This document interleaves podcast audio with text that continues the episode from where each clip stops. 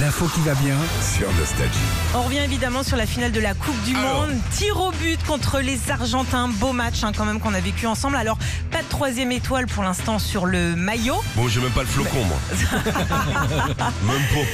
Et pourtant, samedi, le fabricant de maillots partenaire a été un petit peu ambitieux. Il avait déjà mis en vente ce maillot avec les trois étoiles. Ah, bah, pourquoi pas C'est Ça pas grave. a, ça a duré euh, deux heures sur Internet. En fait, c'était juste un bug, mais Ah. au moins, ça a été rétabli.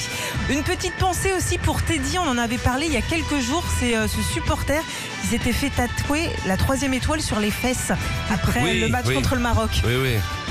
Il a qu'à dire qu'il est shérif. hein. On ira vérifier. Et puis la France, bon, n'est peut-être pas la grande gagnante de ce mondial, mais elle est championne du monde des blessures. Ah bon Eh ouais. Ah, bobo Ah bah ouais, sept joueurs ont dû être forfaits pour cette compétition, c'est une grande première.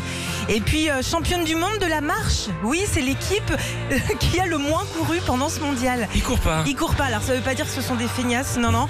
Euh, ça veut dire aussi que c'est eux qui ont le mieux maîtrisé le ballon durant toute la compétition. Ah. De la technique, du jeu, ils ont parcouru en moyenne 99 km par match.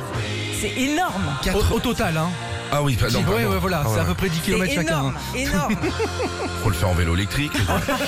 Retrouvez Philippe et Sandy, 6h-9h sur Nostalgie.